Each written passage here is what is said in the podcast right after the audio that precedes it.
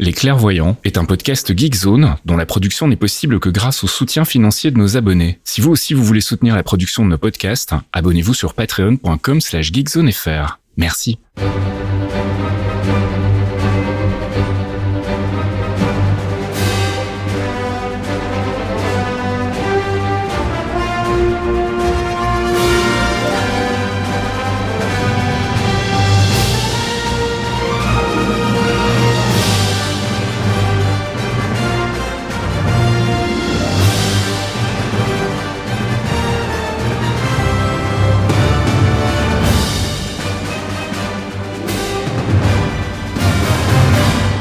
Bonjour à tous et bienvenue dans ce 93e épisode des Clairvoyants. Les clairvoyants. Before we get started, does anyone want to get out?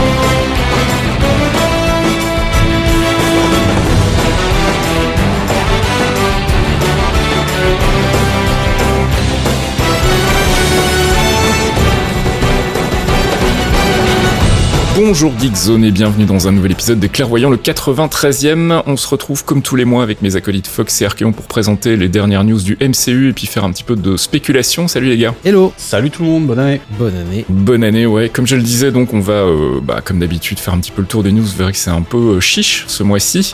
On fera aussi un focus. On a décidé de vous parler de Stature, alias Cassie Lang, la fille de Scott Lang, donc euh, qu'on verra dans le prochain euh, Ant-Man and the Wasp Quantum Mania.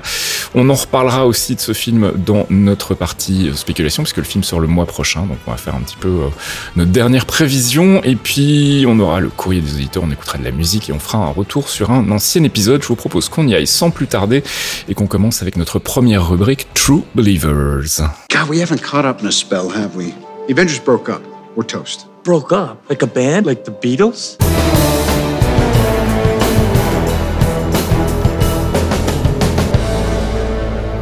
True Believers, c'est notre rubrique news du MCU et vous allez voir, comme je le disais en ouverture de ce podcast, il n'y a pas grand chose à se mettre sous la dent ce mois-ci.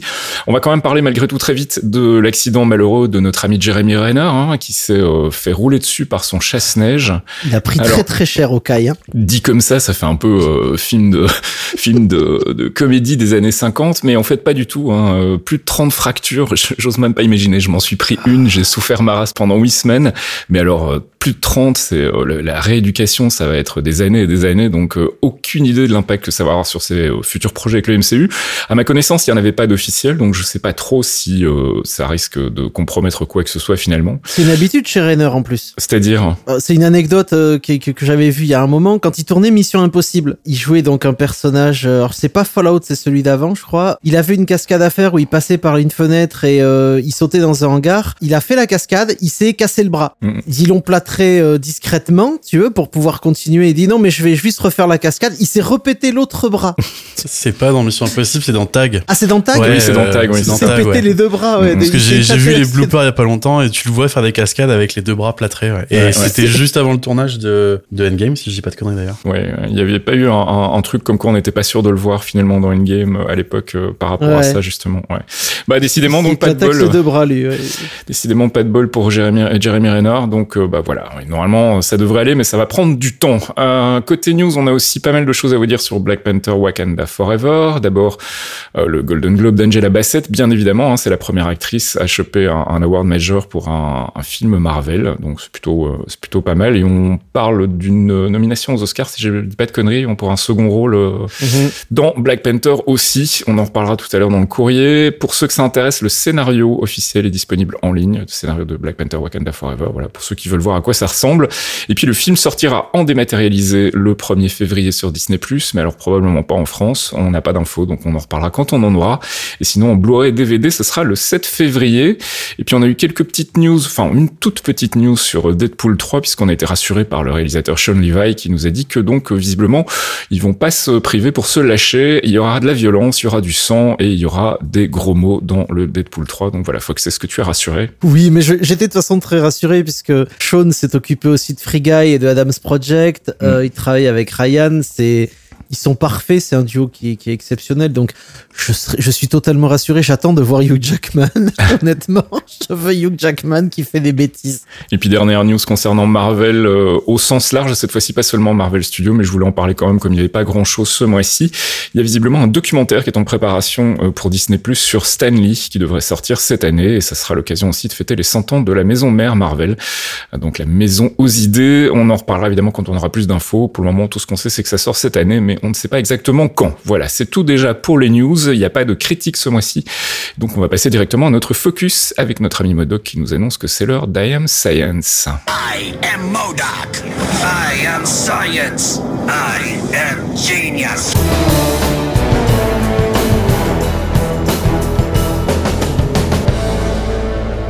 I Am Science, c'est notre focus sur un personnage, une organisation ou un arc des comics. On a euh, une double feature ce mois-ci. On a décidé de vous parler dans un premier temps de stature ou stature, je sais pas comment on prononce exactement, on en reparlera. Et puis moi je vous ferai un, mini euh, focus euh, sur les Micronauts, euh, mini parce que bon, on pense qu'ils seront fondamentalement pas vraiment dans le film pour des histoires de droit de base, et puis surtout parce que voilà, je pense que ça sera pas très très creusé, mais on voulait quand même vous en toucher un mot parce que à mon avis on n'aura pas vraiment l'occasion d'en reparler dans le futur du MCU. Je ne pense pas. Donc euh, voilà, il y aura un petit mini focus euh, sur les Micronauts à la fin. Et puis euh, Fox, toi, tu vas nous parler donc de Stature. Oui, oui, Stature, qui est donc Cassie Lang, Cassandra Lang, la fille de Scott, qui a été créée par Alan Heinberg et Jim Chung, qui est apparue pour la première fois dans le Young Avengers numéro 6 en août 2005. En fait, le personnage de Cassie existe depuis bien plus longtemps. Elle a eu une première apparition en janvier 79 dans Marvel Première numéro 47. Et en 2016, euh, elle va changer de nom pour devenir Stinger dans Astonishing Ant-Man numéro 6. Donc c'est un changement de, de, de, nom euh, par rapport à son personnage, hein, de toute façon, son, son, son, alias euh, héroïque. Alors on en avait déjà parlé dans le focus sur Ant-Man, je crois que c'était dans le deuxième épisode des Clairvoyants. Il y a quelques petites différences entre l'origine story de Scott Lang dans les comics et dans le MCU. Il y avait une histoire de maladie de sa fille euh, dans Oui. les comics qu'on retrouve pas du tout euh, dans le, le MCU, mais donc on va en parler du coup de, de cette version de Cassie Lang euh, sauce comics en fait. Voilà, donc Cassandra, c'est la fille de, de Scott Lang et de son épouse, Peggy Ray. Lui, il est électronicien extrêmement doué, mais il a la- une carrière un peu chaotique en fait. Et quand Peggy décide de quitter Scott euh, et donc aussi domicile conjugal, il a pas trop de choix que de se retourner vers le cambriolage pour pouvoir subvenir aux besoins de sa fille. Il va se faire coincer et il va purger une peine de 5 ans, pendant laquelle évidemment Cassie va partir vivre chez son oncle et sa tante, parce que la mère elle est un peu éwol en fait à ce moment-là.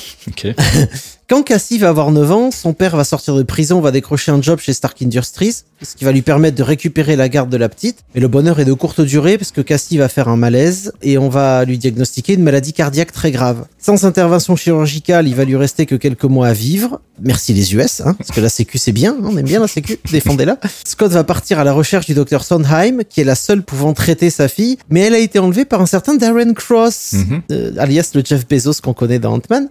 En volant la tenue d'Ant-Man à Hank Pym, Lang va parvenir à sauver le docteur Sondheim et par la même occasion va sauver donc sa fille. Il va devenir officiellement Ant-Man, mais il va tenter de cacher sa double identité à la petite. Le problème c'est qu'elle va découvrir très vite la vérité et va commencer à idolâtrer son papa. Parce que papa est un super-héros, puisqu'elle est fan de super-héros, elle est ravie de découvrir les nouveaux collègues de travail de papa. va s'entendre avec eux comme si c'était partie d'une grande famille. Donc imagine une gamine de, de, de, de 9-10 ans qui tape la discute avec Tony Stark, qui est mal à l'aise évidemment. Et c'est également à cette période que la gamine, elle va commencer en cachette à faire des expériences avec les particules de Pym qui traînent euh, autour du costume de papa. D'accord. Donc au fil des ans, elle va suivre son père qui va travailler euh, à son compte, mais également pour les Fantastic Four ou les Heroes for Hire à New York. Donc les Heroes for Hire, on rappelle, c'est euh, c'est Danny le fragile, Luke Cage. le Cage, Danny évidemment, et puis plein d'autres gens au milieu comme Misty Knight par exemple. Petit à petit, bah, Scott va la faire participer à ses aventures un peu à contre-cœur. Pendant ce temps, Cassie elle va activer par erreur le super adaptoïde qui une véritable saleté, qui va nécessiter l'intervention de plusieurs héros et va causer d'énormes dégâts avant d'être maîtrisé. Ça, c'est un de mes arcs préférés chez Marvel, le Super Adaptoid. C'est une machine euh, qui peut mimiquer, euh, imiter les, les capacités de n'importe qui, donc c'est un vrai bordel. Peggy, à ce moment-là, la maman de Cassie, donc qui entre-temps s'est remariée avec un officier de, de police new-yorkais qui s'appelle Blake Burdick. Elle est pas vraiment fan des dangers dans lesquels sa fille se retrouve. Elle va décider de lancer une procédure pour retrouver la garde de la petite. Cassie va alors euh, être forcée de quitter son père. Ce dernier va mourir quelques temps après euh, quand Scarlet Witch, en pleine crise de folie furieuse, va attaquer le manoir des Avengers. Ouais, on se rappelle tous de cet événement hein, qui déclenche un peu un des arcs les plus intéressants, en tout cas à mon goût, dans, euh, Ouais. dans les comics Marvel. ouais. Ah oui, et puis euh, c'était c'était badass quoi. Cassie va donc fuguer de la maison, euh, donc la maison de sa mère puisqu'elle est partie avec sa mère pour tenter de rejoindre les Runaways. Ben, en route, elle va apprendre le plan d'un certain Iron Lad. Donc on, ça se passe juste après Avengers Disassembled à ce moment-là. Et donc Iron Lad, qui est, euh, pour, on le rappelle, euh, une version de Kang, C'est ça.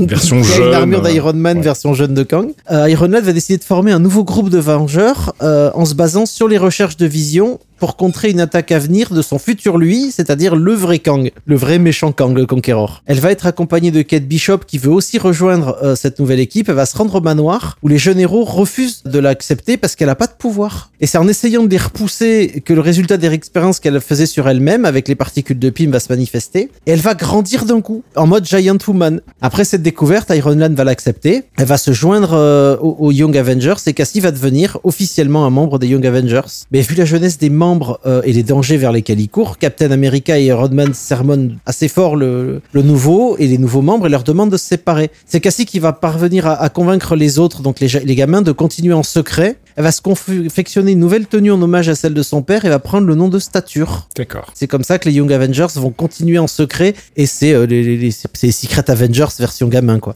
Alors parlons un peu de ses pouvoirs. C'est un peu la même chose que papa, mais en version euh, moins maîtrisée et plus rigolote, j'ai envie de dire. C'est ça, c'est-à-dire que comme son père euh, ou Hank Pym avant lui, elle peut changer de taille et la densité de son corps, mais à la différence des deux, elle peut le faire sans aucune tenue ou accessoire ou sans réserve de particules. Comme elle a expérimenté sur les, les particules de Pym et sur elle-même, ça a causé une mutation de son, son génome qui lui offre les mêmes capacités que Pym ou Ant-Man, mais de manière naturelle. Donc lors de la discussion avec Cap et Stark après la formation des Young Avengers, il est établi que ses pouvoirs sont alimentés par ses émotions. Donc elle devient beaucoup plus grande quand elle est en colère et beaucoup plus petite quand elle a un sentiment de culpabilité, par exemple, qui prend le dessus. Plus tard, elle va, elle va porter un casque assez similaire à celui d'Ant-Man qui va lui permettre de contrôler une grande variété d'espèces d'insectes et une tenue disposant d'ailes qui lui permettent de voler. Donc euh, les ailes, c'est une tenue qu'on avait sur Wasp par exemple. Ouais. C'est un peu ce qu'a euh, Lily dans, dans Ant-Man and the Wasp, donc euh, Evangeline Lily. Donc c'est, elle aura une tenue similaire. C'est un mélange un peu des deux qu'on peut voir dans le MCU et je pense qu'elle aura des ailes dans le film. Je suis pas sûr pour les ailes. Justement, j'étais en train de me dire qu'ils Ah ouais avaient l'air de les, les faire disparaître justement pour Wasp et à mon avis, euh, ils se sont rendus compte que visuellement, c'était pas super intéressant.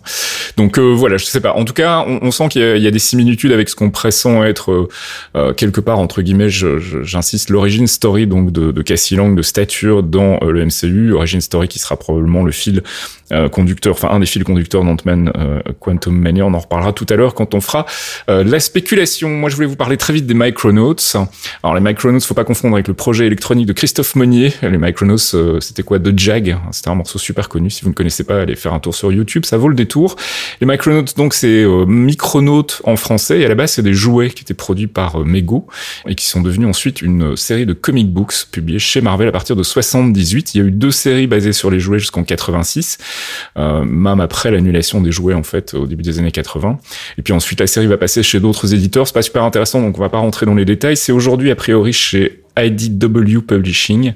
Et apparemment, il y avait un projet encore assez récent euh, de film chez Paramount, mais j'imagine que ça ne se fera pas.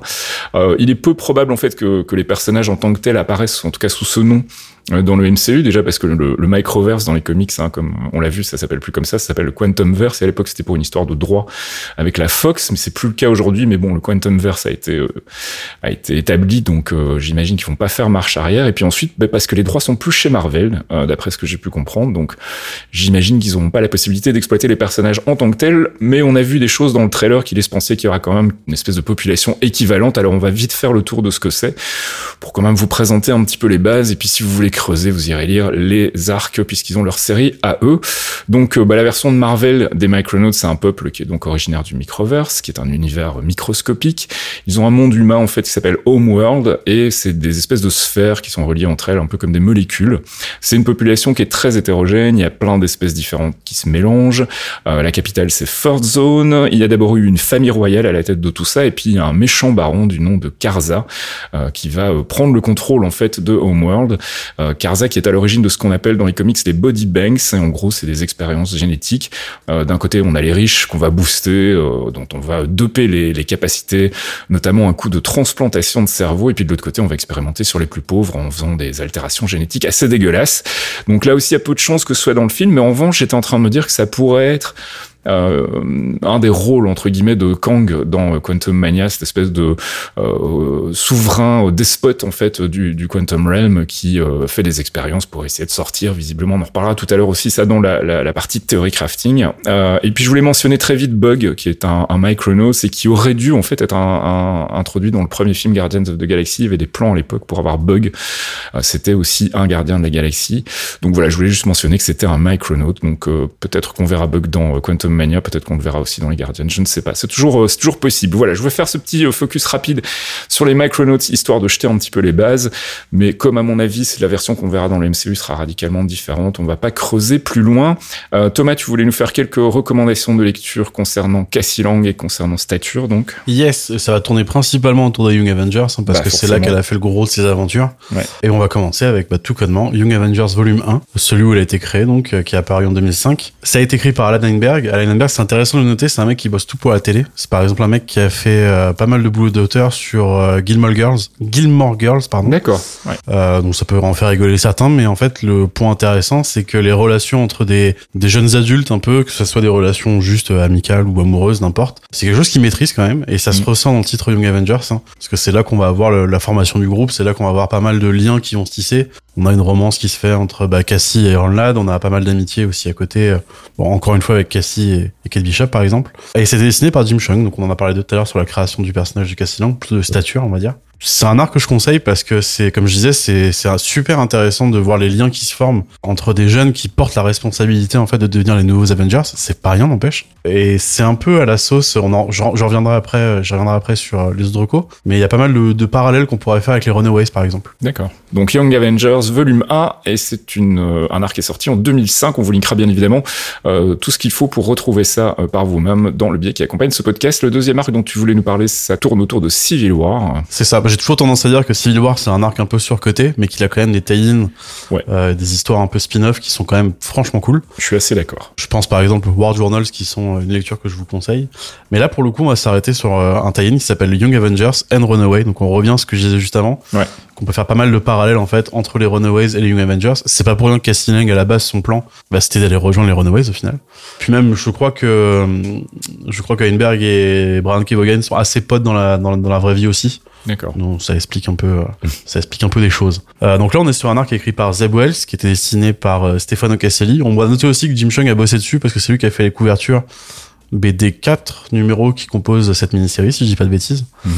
Euh, et on est en plein arc en fait, bah, on est en plein arc Civil War, donc du coup les héros qui se font la gueule entre eux, ceux qui veulent être enregistrés, ceux qui veulent pas l'être. Mhm. Et justement les Runaways, les j'ai fait le lapsus, tu vois. les Young Avengers et principalement Cassie Lang sont pas trop trop partants pour rejoindre le camp d'Iron Man et s'enregistrer et aller taper les super-héros qui veulent pas devenir publics. Mhm. Donc juste après la création, c'est intéressant de les voir euh, bah, dans un conflit, un arc majeur au final quoi Ouais, ouais, ouais. voir comment ça va se passer, euh, les différents liens qu'ils ont entre les anciennes équipes, entre bah, Cap et Iron Man, qui sont les deux camps un peu de Civil War. Donc euh, c'est une chouette lecture pour enchaîner sur, euh, sur le premier volume Young Avengers. Civil War, donc Young Avengers and Runaways. Et puis tu voulais nous parler aussi de Dark Reign. Ouais. Alors je rigole déjà parce que bah, Dark Reigns, je dois être un des seuls défenseurs de cette event. euh, je me dois de placer Dark Reigns euh, quand, quand je peux le faire. Je vais pas vous mentir, c'est pas c'est pas une dinguerie. Hein, Dark Reigns Young Avengers, euh, ça a été même l'équipe créative derrière, c'est pas des grands noms qu'on va retrouver plus tard hein, parce que ça a Mhm. été écrit par Paul Cornell euh, et ça a été euh, ça a été dessiné pardon par Mark Brooks. Mark Brooks quand même aussi un peu plus un peu plus reconnu quand même, on va pas se cacher.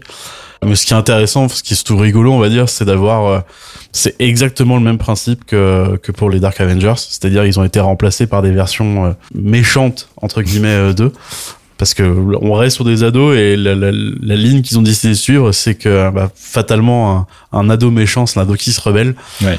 Donc le parallèle est pas ouf ouf quand même, on va dire. Mais ça permet de pouvoir passer un peu euh, plein de noms qu'on connaît ou qu'on connaît pas. Par exemple, il y a Enchantress qui vient pour remplacer Wiccan. Mhm. On va retrouver des mecs comme Egghead, par, que, que, que je pense personne ne connaît. hein. C'est c'est rigolo un peu de voir des, des, des noms comme ça revenir, de voir ce parallèle qu'on fait avec les Dark Avengers.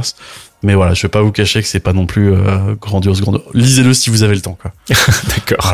Et puis on termine avec Astonishing Ant-Man. Astonishing Ant-Man, on en a parlé aussi pendant le focus parce que c'est pendant le numéro 6 de cette série Mhm. que Cassie est devenue euh, est devenue Stinger à la place de Stature avec une super cover en plus on voit elle est en mode gigantesque et euh, il y a écrit Ant-Man sur la semelle de sa godasse elle écrase quelqu'un c'est assez rigolo et là on est sur un arc qui est à la fois intéressant pour Cassie Lang et à la fois intéressant pour découvrir Scott Lang un peu. Euh, ce qu'on en parlait pendant le focus euh, Scott Lang est mort en fait euh, quand euh, Vanda Maximoff a un peu pété un peu pété un câble mais comme c'est la, la- la tradition euh, dans le monde des comics, hein, bah, il, est, il est ressuscité. Bah oui. Euh, je crois que même que Cassie Lang aussi a eu le temps de mourir et de revenir euh, quand ce titre est revenu. Il faudra que je vérifie parce que je suis pas sûr, mais doit pas être loin. Et en fait, on retrouve un peu la même synergie qu'on avait bah, juste avant ça, la, la mort dont on vient de parler, Mhm. où euh, bah, Cassie vit avec son père, elle a découvert que c'est un super-héros. Scott Lang, de son côté, eh bah, il a les, les, les responsabilités d'un père qui doit faire gaffe à sa fille, mais à côté aussi, eh bah, c'est un vengeur. Donc euh, quand t'as besoin de lui, il faut qu'il soit là. Comme je disais, on retrouve ces thématiques-là et c'est intéressant de voir un peu un, bah, un Scott qui est, qui, est, qui est paumé et qui doit répondre à une Cassie qui, elle, justement, c'est tout l'effet inverse. Elle, elle est en train de... Bah, c'est devenu une super-héroïne, elle aussi. Elle aussi, elle fait partie d'un groupe de vengeurs. Elle aussi, a des responsabilités à côté. Et euh, elle s'adapte un peu à cette nouvelle vie, comme Scott, un peu, s'adapte à, bah, à vivre un peu euh, la vie de père et la vie de super-héros. Euh, donc c'est un, un super titre, vraiment, que je vous reconseille. Ça a été écrit par, si je pas de bêtises, Nick Spencer. Euh, Nick Spencer que je vous conseille aussi qui a fait une super série chez, chez Image, en tout cas moi j'aime beaucoup, qui s'appelle Morning Glories. Euh, pareil, j'en parle parce qu'on est sur la thématique de jeunes adultes aussi, de relations entre eux. C'est Mm. parce qu'on a toujours plutôt intéressante. Et c'était dessiné par Ramon Rosanas. Je fais un dernier petit parallèle sur Astonishing Ant-Man, parce que je- moi je collectionne beaucoup de variant cover. Et en fait, pendant qu'Astonishing Ant-Man est sorti, donc il est sorti en 2016, il y avait euh, la vague des variantes hip-hop. Donc ils reprenaient des albums de hip-hop et ils en faisaient des covers Marvel. Et je pense qu'Astonishing Ant-Man, le numéro 1, a la meilleure parce qu'il fait, euh, il reprend Ready to Die de, de Biggie D'accord. en prenant Ant-Man bébé. Euh, et l'album s'appelle Ready to Shrink et ça me fait énormément rire. Astonishing Ant-Man, donc on vous linkera bien évidemment tout ça dans le billet qui accompagne ce podcast et on va faire une petite pause musicale. Jarvis, drop my needle.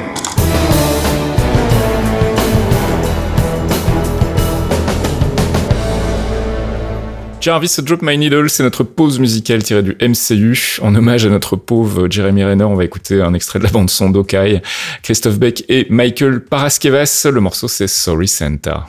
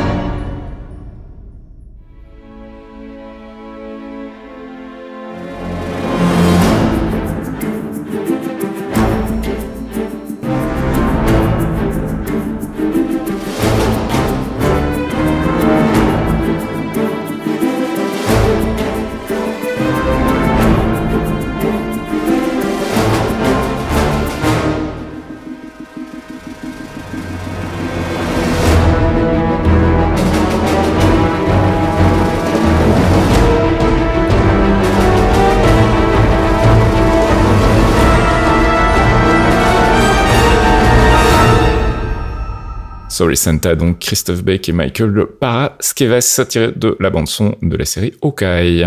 Went forward in time to view alternate futures, to see all the possible outcomes of the coming conflict. How many did you see? 14,605. How many did we win? One.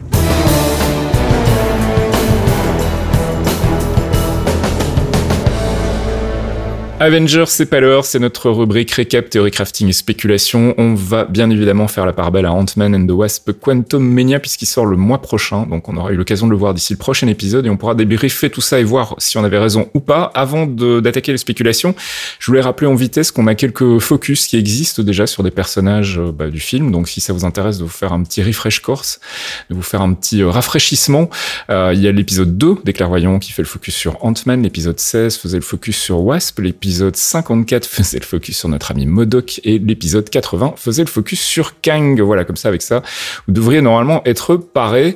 Euh, bah, je propose qu'on fasse un petit peu nos, prévisions comme on fait d'habitude de dérouler du film, si ça vous dit. Euh, Fox, comment tu vois se dérouler notre Quantum Mania qui arrive là?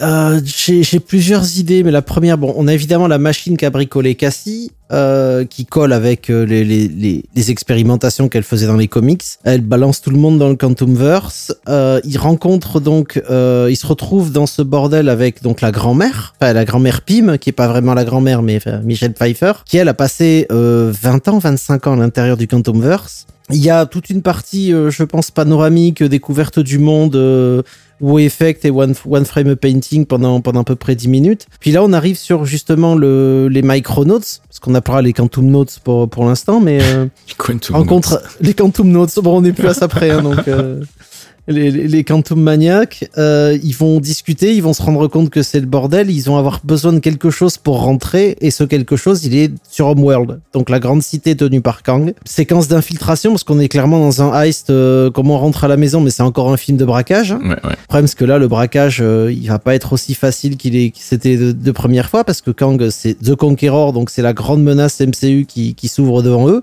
Ils sont pas forcément les mieux équipés. Et je vois, je vois une énorme baston, je vois l'acceptation de Scott pour sauver sa famille, de faire des trucs assez sales pour Kang, justement, quand on le voit dans ce plan, dans les trailers qui sont sortis en fin d'année, euh, où tu as des milliers de, de possibles, euh, de possibles Ant-Man qui, qui, qui naissent et qui meurent en même temps, en fonction de chaque décision qu'il prend. Mm. Et il va arriver à contourner le truc, et il va utiliser cette armée de milliers de, de, de Ant-Man pour, pour essayer d'arrêter euh, d'arrêter Kang. Et je pense, je l'annonce là, je pense que Paul Rudd va mourir à la fin. je pense qu'il va se sacrifier d'une manière ou d'une autre on va perdre Paul Rudd pour, euh, pour une période indéterminée parce que étant donné qu'il est lui-même immortel dans la, vérité, dans la vraie vie de les vrais gens, il pourra revenir dans 5 ans en disant non mais je n'étais pas parti, j'ai juste résurrecté, comme dirait l'autre, comme diraient les enfants. Je, je serais pas étonné qu'ils qu'ils finissent pas le film non plus, mais Ouais. euh, je suis pas convaincu qu'ils aient les couilles de le faire en fait, parce que ça reste malgré tout un, un perso un assez populaire. Ouais, c'est ça, c'est un fan favorite et c'est un c'est un personnage qui servait jusqu'ici de de petite euh, pause euh, entre, euh, enfin à la fin d'une phase en fait pour souffler un petit peu, euh, un petit trou normand et euh, et ça sera plus le cas cette fois-ci visiblement vu que ça a l'air de partir quand même sur du, du très dark. Euh, mais sinon, pour le reste, moi, je, je pense qu'en fait, ce qui va se passer, enfin, la, la manière dont je vois les choses se, se dérouler, c'est qu'à mon avis, donc on part du principe que Kang est prisonnier à l'intérieur du, du Quantum Realm, mais qu'il essaie de sortir, que visiblement euh, Janet euh, Van Dyne euh, aurait planqué un truc dont il a besoin quelque part, j'imagine chez les Micronauts ou l'équivalent des Micronauts, qu'on va confier à Scott Lang, enfin que Kang va, va confier à Scott Lang, euh, probablement en menaçant de tuer tout le monde s'il le fait pas, d'aller piquer ce truc qui est planqué chez les Micronauts, euh, qui va le faire, qui va revenir, que forcément ça va pas bien se passer, qu'il va y avoir un affrontement ou en tout cas peut-être une tentative de tromper. Je serais pas étonné qu'il y ait un plan, tu sais, comme il y a souvent dans ces films où on te montre la préparation d'un heist et puis en fait après Mhm. on t'explique qu'il y avait un autre plan derrière, un, un espèce de sous-plan qui était caché. Donc un, un truc, un truc dans ce genre-là euh, Mhm. qui ferait qu'il y ait un affrontement effectivement avec Kang. Je verrais bien euh, Scott Lang, en tout cas pas forcément mourir de manière claire et, et définitive, mais euh, et disparaître ou euh, enfin voilà, tu vois, on, on sait pas trop où il est, euh, on n'est pas sûr. Rappelle-toi un voilà. truc, Scott avait déjà disparu euh, à la fin de Ant-Man 2. Mhm. Il a raté le blip. Oui. Il est ressorti, il est ressorti grâce au rat. euh, c'est quand même le coup du rat, il est ressorti dans son camion. Ouais, il a pas raté Euh, le blip, il a été blippé en fait, hein, puisqu'il est sorti, il est sorti un peu avant les autres, mais fondamentalement, il a perdu quasiment 5 ans aussi. hein. Enfin, il a perdu Oui, 5 ans d'ailleurs. oui, non, mais oui, enfin, il a, quand je dis qu'il a pas été blippé, c'est-à-dire que c'est pas Thanos qui l'a tué, mais Non, lui, non, il a non. été, voilà, il a, il a fait Il a un été prisonnier dans le, oui, mais il a, Voilà. il a vécu le, le même finalement, le, le même trauma que les autres Oui. en fait. euh. Mais il y a un truc euh, différent, c'est qu'ils ont déjà tué Loki et on a retrouvé Loki dans une série. Et je serais Mm. pas étonné de voir qu'il tue Ant-Man, ou du moins qu'on a l'impression qu'il tue Ant-Man et qu'on le retrouve dans une série plus comique, genre Ant-Man et les Micronauts ou un truc comme ça, Mm, euh, où il essaye justement de rentrer chez lui sur une ou deux saisons, histoire de, de le mettre au vert. Parce Mm. qu'il a quand même vaincu Kang, euh, ils vont ils vont s'en sortir, donc on sait très bien que les gentils gagnent en, en partie à la fin. Ils vont peut-être le remettre prisonnier ou qu'il va rester pour le maintenir prisonnier et qu'il ressortira dans deux ans quand Kang va arriver et vouloir casser, des- va venir casser des bouches en fait. Ouais. On sait que le film débouchera euh, directement sur euh, Kang Dy- Dynasty, donc le Mm. premier film Avengers. Donc effectivement, je pense que ça va être le setup pour la suite, et donc c'est pour ça que je pense que ça va se terminer un peu à la manière d'Infinity War, avec Kang victorieux. euh, il a réussi son objectif, il est sorti du Quantumverse, et c'est le bordel. Et au passage, peut-être flinguer un ou deux personnages. Si pas Scott Lang, euh, pourquoi pas Hank Pym, pourquoi pas Janet Van Dyne, ce sont des, des personnages qui sont entre guillemets et qui pourraient avoir un impact euh, euh, finalement sur euh, sur la suite des événements. L'apparition de Stature, évidemment, on lorgne de nouveau du côté des Young Avengers. On en a déjà parlé à mille reprises. C'est clairement une piste qu'ils vont explorer, même si pour le moment il y a encore rien qui a été annoncé d'officiel par rapport à tout ça. Toutes les petites pièces sont en train de se mettre en place par rapport aux Young Avengers. Euh, donc voilà. Euh, moi, c'est comme ça que je vois le film. Thomas, t'as une idée de comment ça va se dérouler ou tu sais pas trop ou... Euh, j'ai deux idées en fait. D'accord. J'ai deux idées et moi je vais taper direct dans Young Avengers Ok. parce que vraiment pour moi ce film-là ça va être, enfin qu'on qu'on ait et qu'on ait Kang c'est pas anodin. Mhm. Euh, et je pense que le début du film à mon avis on, on verra Iron Lad à mon avis très vite. D'accord. Euh, je serais pas étonné qu'il soit en lien avec euh, le le- l'objet qu'a créé Cassie Lang qui va dans le Quantumverse. Ouais. Et je pense que cet objet, ça va être un peu euh, sa maladie cardiaque de, des comics. D'accord. Il va y avoir un peu une situation de vie de mort. euh, Ouais. Il faut qu'elle aille dans le Quantumverse pour récupérer quelque chose pour la sauver. Ouais. Et vu que l'objet partira un peu en couille, bah, ça embarque, euh, ça embarque toute la famille Pym euh, et toute la famille Lang. Mm. Donc l'intro, je la vois comme ça. Ok. Donc c'est pour ça que je disais qu'on va taper dans le Young Avengers quand même très vite parce Mm. que si Iron Lad dès le début, euh, c'est quand même plutôt plutôt efficace en termes d'intro. J'avais parlé, alors je t'interromps juste deux secondes, j'avais parlé le, le mois dernier, je crois, de la possibilité de de- d'avoir William Jackson Harper dans le rôle justement de d'Iron Lad. On m'a fait euh, remarquer à juste titre qu'il est vachement plus âgé que le enfin, que l'acteur qui incarne Kang, et donc c'est un petit peu étrange. Et effectivement, après avoir revu les photos, moi il me semblait beaucoup plus jeune dans The Good Place, et donc j'avais été un petit peu euh, un petit peu biaisé par rapport à ça. Donc je pense pas que ce sera euh, ce sera lui qui l'incarnera. J'ai une autre idée, j'en parlerai tout à l'heure. Mais donc Iron Lad, oui, au début du film, euh, est donc en, en espèce de de, de quoi de, de, de catalyseur pour tout ce qui va se passer par la suite quoi. Euh, pour le coup, moi, je pense que il jouerait le rôle. Alors, je pense que je pense que je me plante, hein, mais il pourrait coller pour Iron Lad parce que C'est vrai? ah ouais, Iron Lad, je le vois pas rester. Mhm. Euh, je pense qu'il restera. À mon avis, Kang, Kang Dynasty, c'est juste pour signaler qu'il y a Iron Lad et Kang en même temps, en fait, Mhm. et qu'on le verra peut-être pas plus loin que ça. Et après, pour ce qui est de la question de l'âge, on parle quand même d'une version jeune, mais née plus tard d'un personnage qui est revenu dans le Oui, temps. c'est vrai que ouais, ouais, ouais. Bon, bon, je pense qu'on peut pardonner si, euh, si les acteurs ont pas le même âge. Mm, mm, mm. À la limite, ça, ça passe. Mais ouais, je, je, je pense que l'intro devrait tourner un peu, un peu comme ça. Peut-être que je me plante sur Iron Lad. Mais en tout cas, pour ce qui est du, euh, du, du device, en fait, du, du, du- de l'objet qu'a créé Cassie Lang et qui les force un peu à aller dans le Quantumverse, euh, là, je suis assez confiant pour dire que ça va se passer euh, un peu la manière équivalente euh, de sa maladie cardiaque dans les comics, ouais. D'accord. Et après, à l'intérieur, le truc qui me fait dire que c'est quand même Iron Lad, je verrais bien le fait que Kang soit enfermé dans le Quantumverse à cause d'Iron Lad, en fait, une première rencontre qu'ils ont eue. Et que le, le- bah, l'objectif de Kang, ça soit le même que la famille Pym, au final, hein, c'est peut-être réutiliser le même objet, mais de manière inverse pour sortir du Quantumverse, Mhm. Euh, qui va pas leur raconter euh, que Iron Lad, il veut lui casser la gueule parce qu'Iron Lad, il doit pas être avec eux à ce moment-là. Mhm. Et donc, du coup, qu'il les plante un peu comme ça, euh, genre que, que Scott s'en rende compte et qu'il se... Alors, pour le coup, moi, je suis le seul des trois qui, qui va penser qu'il va survivre, Mhm. qui va se sacrifier quand même et qui va... Je vois bien un truc comme quoi il peut plus trop utiliser ses pouvoirs Mhm. et il le garderait à- un peu à l'image d'un Renner, un peu pour faire une série plus tard. Ouais. Euh, genre une série stature, tout connement, Mhm. où il fera un passage de flambeau à sa fille. Ok. Euh, alors, ce qu'on peut euh, aussi spéculer en, vitesse, c'est le, le rôle de Modoc. Euh, moi, j'ai l'impression que ça va être un peu un, un second couteau de, de, Kang et que c'est potentiellement un personnage qui pourrait retourner sa veste en cours de route et euh, se mettre du côté euh, de, de, Scott Lang, d'Ant-Man et, et, toute la clique. Euh, je sais pas si vous avez le même sentiment. Moi, j'ai vraiment l'impression que ça va être un peu le, le ressort comique slash retourneur de veste. Je sais pas s'il y a un terme officiel dans les, les troupes On appelle ça un traître. Un traître, oui, voilà. Ouais. Mais je bah, le vois bien être être à la botte de Kang, mais en avoir un petit peu un petit peu marre qu'on méprise son intelligence supérieure et que ah, il soit finalement qu'un sous-fifre et que euh, voilà, il se dit bah c'est l'occasion peut-être de me retourner contre euh, contre mon mon tyran et euh, contre Kang en l'occurrence et donc de retourner sa veste à la, à la fin. Ce, ce sera en, en, quelque part une belle conclusion d'arc pour le personnage de de Darren Cross. Darren Cross, voilà donc je je je, je sais pas ce que vous pensez aussi. du rôle de Modoc.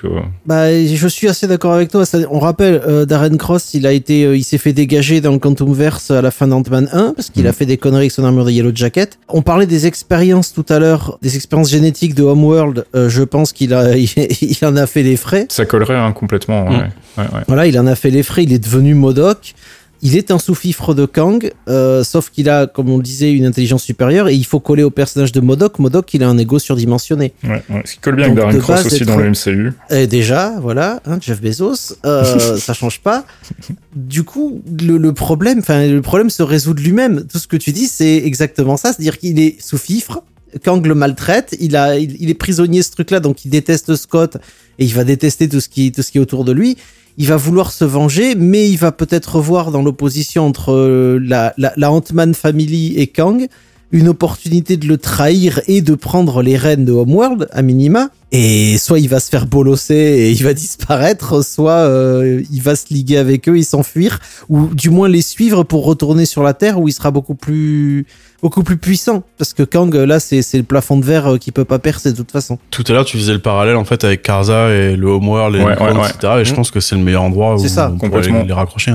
Comme disait Fox, euh, je vois bien Darren Cross qui a subi un peu des mutations dégueulasses mm. et qui, euh, bah, quand il voit les langues arriver, il commence à se dire attends j'ai une chance de me venger un peu, là j'en profitais. Ouais. Et surtout que ça colle parce que bah, mine de rien il faut expliquer comment Darren Cross est devenu Modoc et la meilleure façon de le faire c'est des expériences dégueulasses au final. Ouais, clairement. C'est pour ça que je pense qu'effectivement, ça va être le, le, le, le- comment on appelle ça, le, le Joker de, le Joker du film en fait euh, par rapport, euh, par rapport à la narration.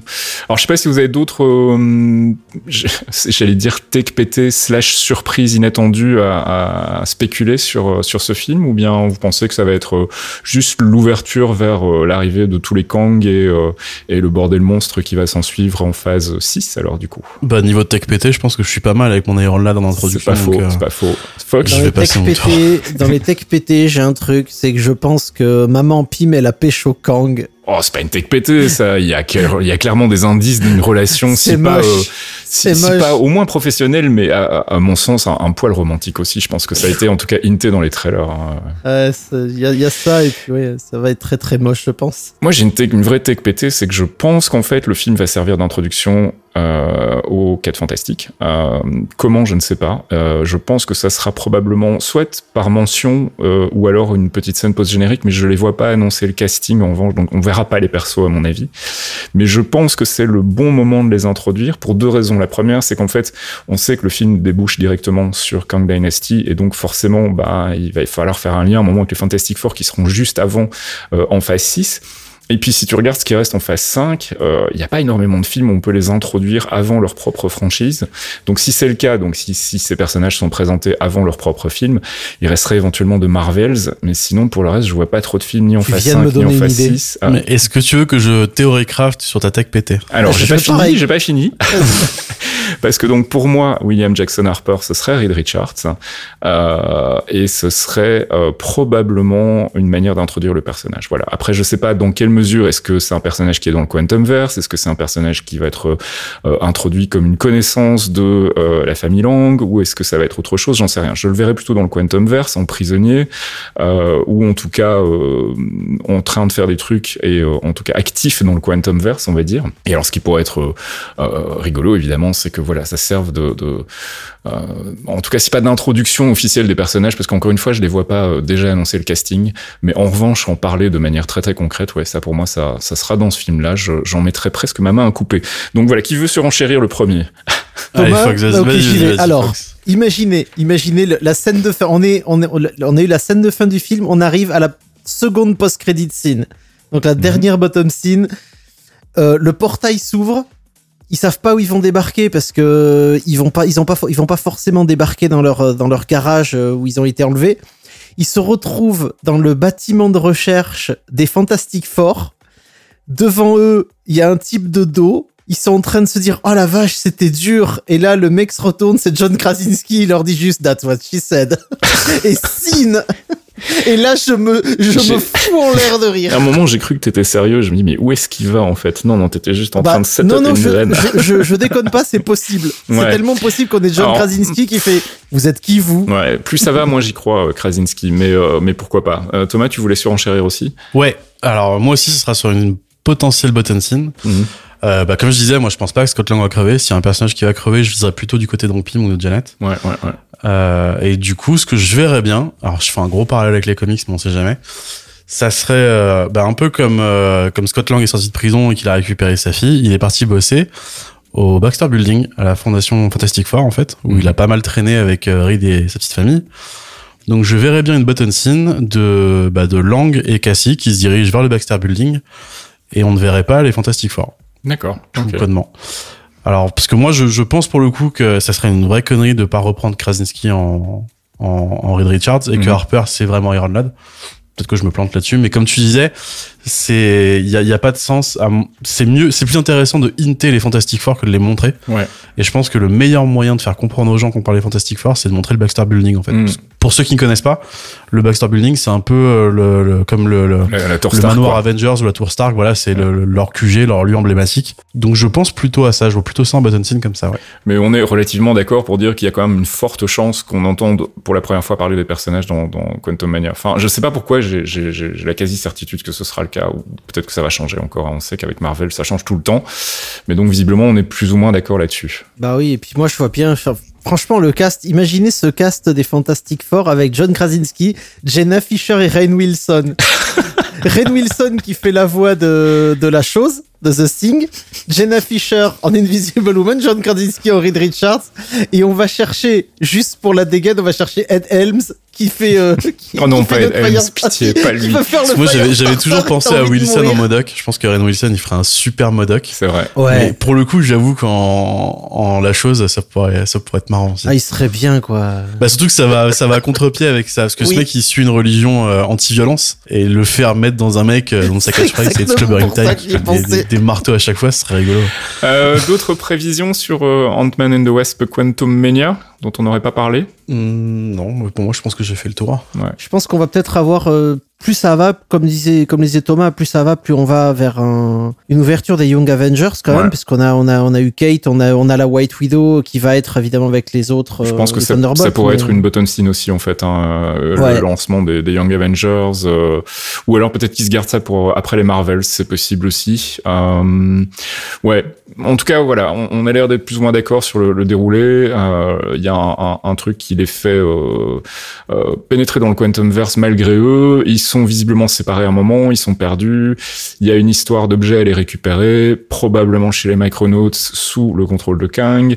Euh, retournement de veste de Modok, grosse baston, Kang gagne. On sait pas trop si Scott Lang meurt, mais c'est possible. Et puis donc bah voilà, on débouche sur euh, Kang Dynasty et donc probablement une une euh, scène post générique, soit avec un in des Fantastic Four, soit avec une ouverture vers les Young Avengers, soit avec une ouverture sur Kang Dynasty tout simplement. Mais je, je verrais bien les Fantastic Four débarquer en, en scène post générique de manière intée en tout cas comme on le disait. Euh, bah, si vous n'avez rien à rajouter sur le sujet, je vous propose qu'on clôture ici cette séance de théorie crafting et puis on vérifiera tout ça le mois prochain quand on aura vu le film. Oui. Excuse me, Mr. Stark. Christine Everhart, Vanity Fair magazine. Can I ask you a couple of questions? Hi. Hi. Yeah. It's okay? go.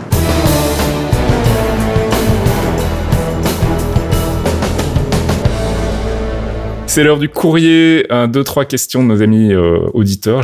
Écrit lecteur dans la conduite, c'est très perturbant. Euh, on va essayer de faire des réponses brèves, factuelles et pas trop de théorie crafting complexe. Euh, notre ami le Capitaine, qu'on salue, nous demande le MCU est-il condamné à se baser sur les comics? Commercialement parlant, se peut-il qu'on n'ait jamais un jour un personnage majeur original Coulson pourrait s'en approcher, mais vu comment il a été traité par la suite, mais. Euh, bah moi je pense que ça va arriver. Hein. Je pense que c'est inévitable qu'à un moment ils vont lancer une franchise, une nouvelle franchise autour d'un nouveau personnage qui sera exclusif à Marvel Studios, mais en revanche je le vois pas arriver avant la phase 7. Euh, je pense qu'ils vont, ouais, je pense qu'ils vont consolider ce qu'ils ont. Ils ont un catalogue qui est euh, infini ou presque. Euh, Ils peuvent vraiment faire ce qu'ils veulent. Ils peuvent réinterpréter des personnages, fusionner des personnages. Donc ils ont vraiment plein, plein, plein de choses à explorer avant de commencer à, à faire une vraie franchise autour d'un vrai euh, nouveau euh, personnage. Donc j'imagine que c'est ce que tu entends par majeur. En revanche, euh, des créations mineures, je pense que bah il y en a eu. Il y en, il y en a eu plusieurs. Il n'y a pas eu que Coulson d'ailleurs. Il faudrait qu'on fasse une fois la liste des, des, des créations originales ou en tout cas semi-originales du, MCU. Il y en a eu quelques-unes. euh, et puis bah, pour le reste, je pense que ça, ça va continuer. Mais un vrai personnage majeur, je verrai pas ça tout de suite. Euh, je pense qu'ils en ont pas besoin. Euh, c'est très casse-gueule. Et puis surtout, c'est, enfin voilà, il faut un peu réinventer la roue, quoi. C'est inventer un nouveau perso qui soit pas, qu'on puisse avec lequel on pourra pas faire de parallèle avec d'autres persos existants parce que ça c'est inévitablement ce qui va arriver. Donc c'est ouais, c'est un exercice quand même assez casse-gueule. Je sais pas ce que vous en pensez. Moi, j'adore ces questions. C'est parce qu'à la fois, je serais très content qu'ils le fassent, mais je les vois pas le faire en fait. Ouais, ouais, ouais. Comme tu disais, si on veut vraiment introduire un nouveau, euh, un, une- un nouveau, un nouvel acteur majeur, un nouveau personnage majeur dans le MCU, il faut qu'ils partent en mode all-in, Ouais. qu'ils en fassent directement un film ou qu'ils le mettent directement dans un, un film choral. Euh, ils peuvent pas y aller en entre eux, il faut vraiment y aller à fond directement. Et ah, c'est un peu casse-gueule rien comme exercice quand même. Ouais, c'est clair. Je sais que déjà, euh, le- actuellement, la création chez Marvel, en tout cas, enfin, chez les deux gros éditeurs Marvel et DC, euh, la création de nouveaux personnages euh, juste dans les comics, c'est déjà très compliqué. Euh, là, en ce moment, je sais que DC font quelque chose avec Monkey Prince, qui est, si je dis pas de conneries, qu'une création originale. Euh, mais ça a du mal à prendre, par exemple. C'est, assez Mhm. compliqué. Stanley aussi, hein, récemment, il avait fait des créations, des créations de persos qui ont vraiment peiné. Alors, si en plus, il faut le faire sur du cross-média, c'est très, très, très compliqué. Ouais, c'est compliqué. Après, on parlait de Coulson. Bah, mine de rien, en fait, tous les personnages euh, qui ont été introduits dans Agent of Shield, donc que ce soit Leo Fitz, euh, Gemma Simmons, bon, quoi qu'elle existait avant, Mhm. euh, Melinda May avec The Cavalry, c'est des personnages qui ensuite ont été repris En énormément dans les comics Shield. Ouais, ouais, ouais. Donc, euh, le, c'est le cheminement inverse qui avait été fait. Et ensuite, si on veut un exemple d'un perso avec de l'impact, le- chez Marvel, le premier et peut-être le seul truc qui me vient en tête, euh, ce serait X23. Mhm. Euh, X23 qui a été créé euh, dans les dessins animés à la base, qui a ensuite été repris euh, vraiment de manière très efficace côté comics. Euh, et ensuite, ils l'ont fait revenir dans Logan, etc. Mais c'est, enfin là, on voit que vraiment que l'exercice c'est pas simple, quoi. Fox, tu voulais dire un truc? Oui, bah c'était c'était une vision pure business évidemment, mais euh, créer un personnage du MCU maintenant, comme on le disait, c'est très difficile.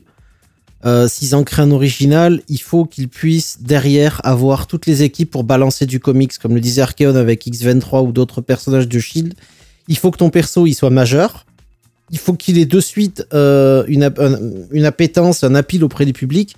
Et derrière, il faut commencer à blaster du comics derrière parce que c'est le fond de commerce de Marvel quand même. c'est ça. ouais. Le cinéma, ça rapporte beaucoup à Marvel Studios, mais Marvel Comics doit vivre avec. Mm. Donc euh, c'est une grosse entreprise et ils peuvent pas se permettre actuellement d'intégrer un perso qui a rien à voir alors qu'ils utilisent des arcs qui sont quand même assez euh, précis par rapport aux comics. Bon, j'ai envie de dire en, en conclusion que vu que Kevin Feige est à la tête de tout le monde en même temps maintenant euh, chez Marvel, à la fois euh, les films, les séries télé, les comics, etc. Je pense que s'il y a bien quelqu'un qui est en position de faire un launch d'un nouveau perso, mais alors dans ce cas-là sur toutes les plateformes, euh, les comics, euh, en télé ou en film, euh, c'est lui. Donc je pense que si ça doit arriver, il est effectivement en position idéale pour le faire. Mais encore une fois, je pense que je vous rejoins tous les deux en, en- en disant que bah oui, non, c'est pas pour tout de suite à mon avis parce que c'est excessivement casse-gueule. Je, on- je, je ta conclusion parce que je viens juste de penser à un truc, mais en fait, on parle de Young Avengers depuis tout à l'heure. Ouais, ouais, c'est vrai. Et je me dis que euh, si jamais ils veulent faire un move comme ça, ben le faire pendant un arc MCU Young Avengers, au final, c'est peut-être le meilleur moment. Tout à fait. Ouais, ouais. Donc clairement, c'est un, c'est une bonne idée. Il faut que tu préviennes Kevin euh, de faire ça. Je l'appelle, j'ai son 06, je lui passe un coup de fil après. Papy Geek nous demande que pensez-vous de la rumeur selon laquelle les acteurs fétiches de James Gunn des Gardiens de la Galaxie le rejoindraient chez DC Bah, mon avis, c'est que c'est probablement ce qui va se passer. On sait que James Gunn a l'habitude de travailler avec les gens euh, qui lui sont fidèles régulièrement. Donc, euh, bah, si, euh, comme on le pressent, Guardians of the Galaxy Volume 3 sera la conclusion de l'arc des Guardians dans leur euh, configuration actuelle, il est fort probable qu'il y ait un paquet d'acteurs qui en profitent pour euh, euh, jeter l'éponge et donc aller du côté de chez DC. Ça me paraîtrait être une suite logique, continuer à bosser avec James Gunn. Donc oui, je pense que c'est plutôt, euh, c'est plutôt probable. Et bah, ce que j'en pense, c'est que c'est une super idée. Enfin, moi, je serais très content de revoir Batista ou Chris Pratt du côté de chez DC dans des rôles intéressants et pas si si c'est pas pour les faire crever dans les cinq premières minutes du film, par exemple, ça m'arrangerait. Michael Rooker, bonjour. Ça, c'est une autre considération. Et puis, on va terminer avec la question de Julianne, qui nous demande Angela Bassett nominée aux Oscars pour un second rôle, une victoire d'un film du MCU pour un Oscar majeur. Vous y croyez Pff, En fait, je m'en fous. Donc voilà. Personnellement, ça serait cool qu'ils aient un Oscar euh, pour eux, mais moi, je m'en fous un peu. Les Oscars, ça, voilà, m'a jamais, ça m'a jamais parlé. C'est pas tant le fait que ce soit un film du MCU, c'est surtout le fait que euh, les scènes d'Angela Bassett sont absolument exceptionnelles parce que c'est une actrice exceptionnelle. Bah, moi, je pense que si elle a un Oscar, ça sera plus pour Voilà. elle que par rapport au film. Ça sera plus l'occasion de, la- de lui enfiler un maintenant euh, et de se dire bon, on va le faire sur euh, Wakanda Forever, ça va être super. Mais je pense que ça sera avant tout pour elle et pas tellement pour son rôle dans, dans Wakanda Forever, qui, à mon sens, est, est effectivement très bon, hein, mais de là à dire que ça mérite un Oscar. Et encore une fois, qu'est-ce que ça veut dire mériter un Oscar? Tout ça est un petit peu, euh, voilà, je, je me sens pas très euh, concerné. Euh, Archeon, t'as un, un avis sur la question? Non, aucun. Pff, Mon avis général sur les sur les cérémonies comme ça, c'est que Ouais. nous, ça nous impacte pas trop. Je reste très content pour Angela Bassett. Hein. C'est mine c'est quand même son Mhm. boulot qui est récompensé. Donc pour elle, c'est chouette. Clairement. Et même j'irais plus loin en disant que même si j'aime beaucoup les films du MCU, je, je vois pas trop ce qu'ils ont à foutre aux Oscars non plus. Mhm. Donc euh, voilà, dans, de manière générale, je m'en fous un peu. Are you talking about a time machine? No. No, of course not. No, not a time machine. This is more like um Yeah, like a time machine.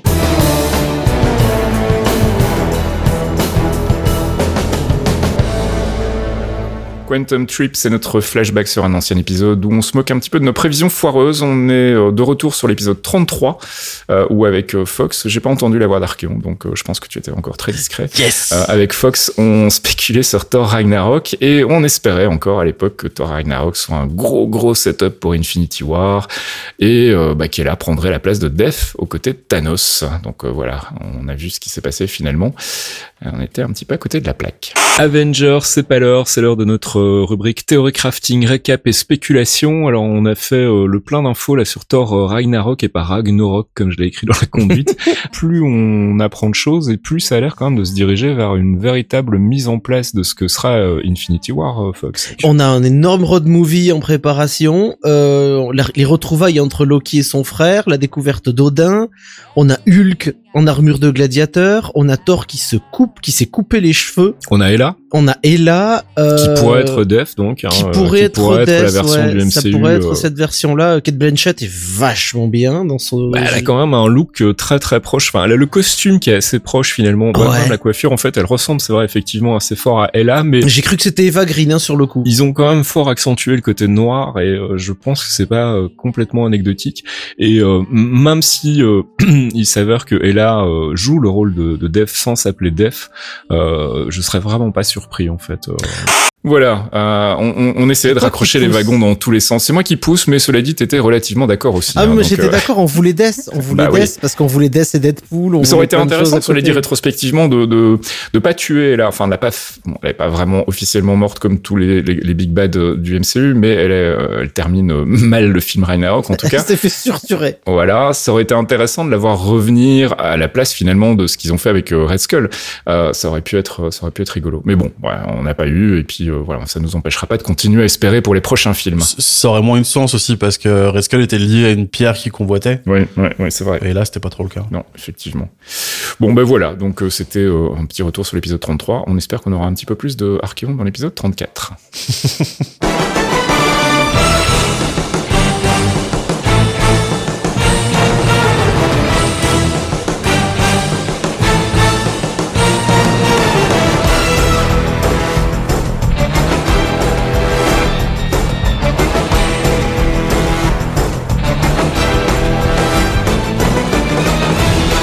c'est la fin de ce très court épisode de Clairvoyant, un petit peu plus court que d'habitude en tout cas, pas beaucoup de news et puis finalement pas grand chose de neuf à vous dire à part spéculer comme des malades sur Ant-Man and the Wasp Quantum Mania. Moi je suis chaud patate, là j'ai vraiment très très envie de le voir, donc j'espère qu'il sera à la hauteur de mes attentes. Euh, on en parlera le mois prochain, bien évidemment, on fera un débrief complet du film. D'ici là, on vous rappelle qu'il existe un Patreon si vous voulez soutenir la production des podcasts, vous pouvez le faire sur patreon.com slash geekzonefr et on change de quoi, on vous file des petits podcasts exclusifs comme Mémoristique où on relie nos vieux joysticks avec euh, ou encore la pause comics où Archeon vient nous présenter des comics euh, toutes maisons d'édition confondues. Euh, bah, on se retrouve le mois prochain pour un nouvel épisode. Euh, je sais pas encore trop sur quoi on fera le focus. On verra s'il y a des nouveaux personnages qui apparaissent dans Quantum Mania. Coucou Reed Richards par exemple, on ne sait jamais. Et puis sinon, bah, on verra bien. Si vous avez des idées, n'hésitez pas aussi à nous les soumettre via Twitter ou à venir discuter avec nous dans les forums de Geekzone ou sur le Discord. Voilà, je crois que j'ai fait le tour. Au mois prochain, salut les gars et merci pour votre boulot. Et bisous, au mois prochain. Bisous tout le monde.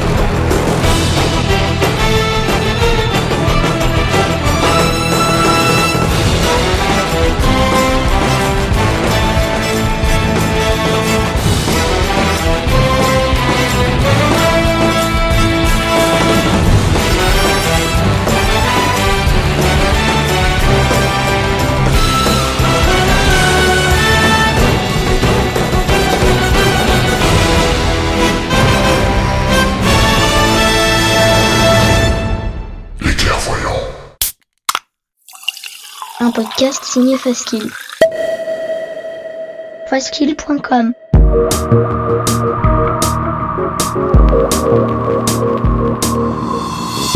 Torréfaction, c'est votre rendez-vous hebdomadaire sur geekzone.fr avec une sélection de l'actualité proposée par Caféine et Faskill. Gaming, culture, software et tech ont fait le tri dans les news de la semaine pour vous proposer un récap digeste d'une demi-heure, histoire de ne rien louper des infos essentielles. Torréfaction, c'est votre rendez-vous avec l'actu geek tous les vendredis matins à 8h sur geekzone.fr.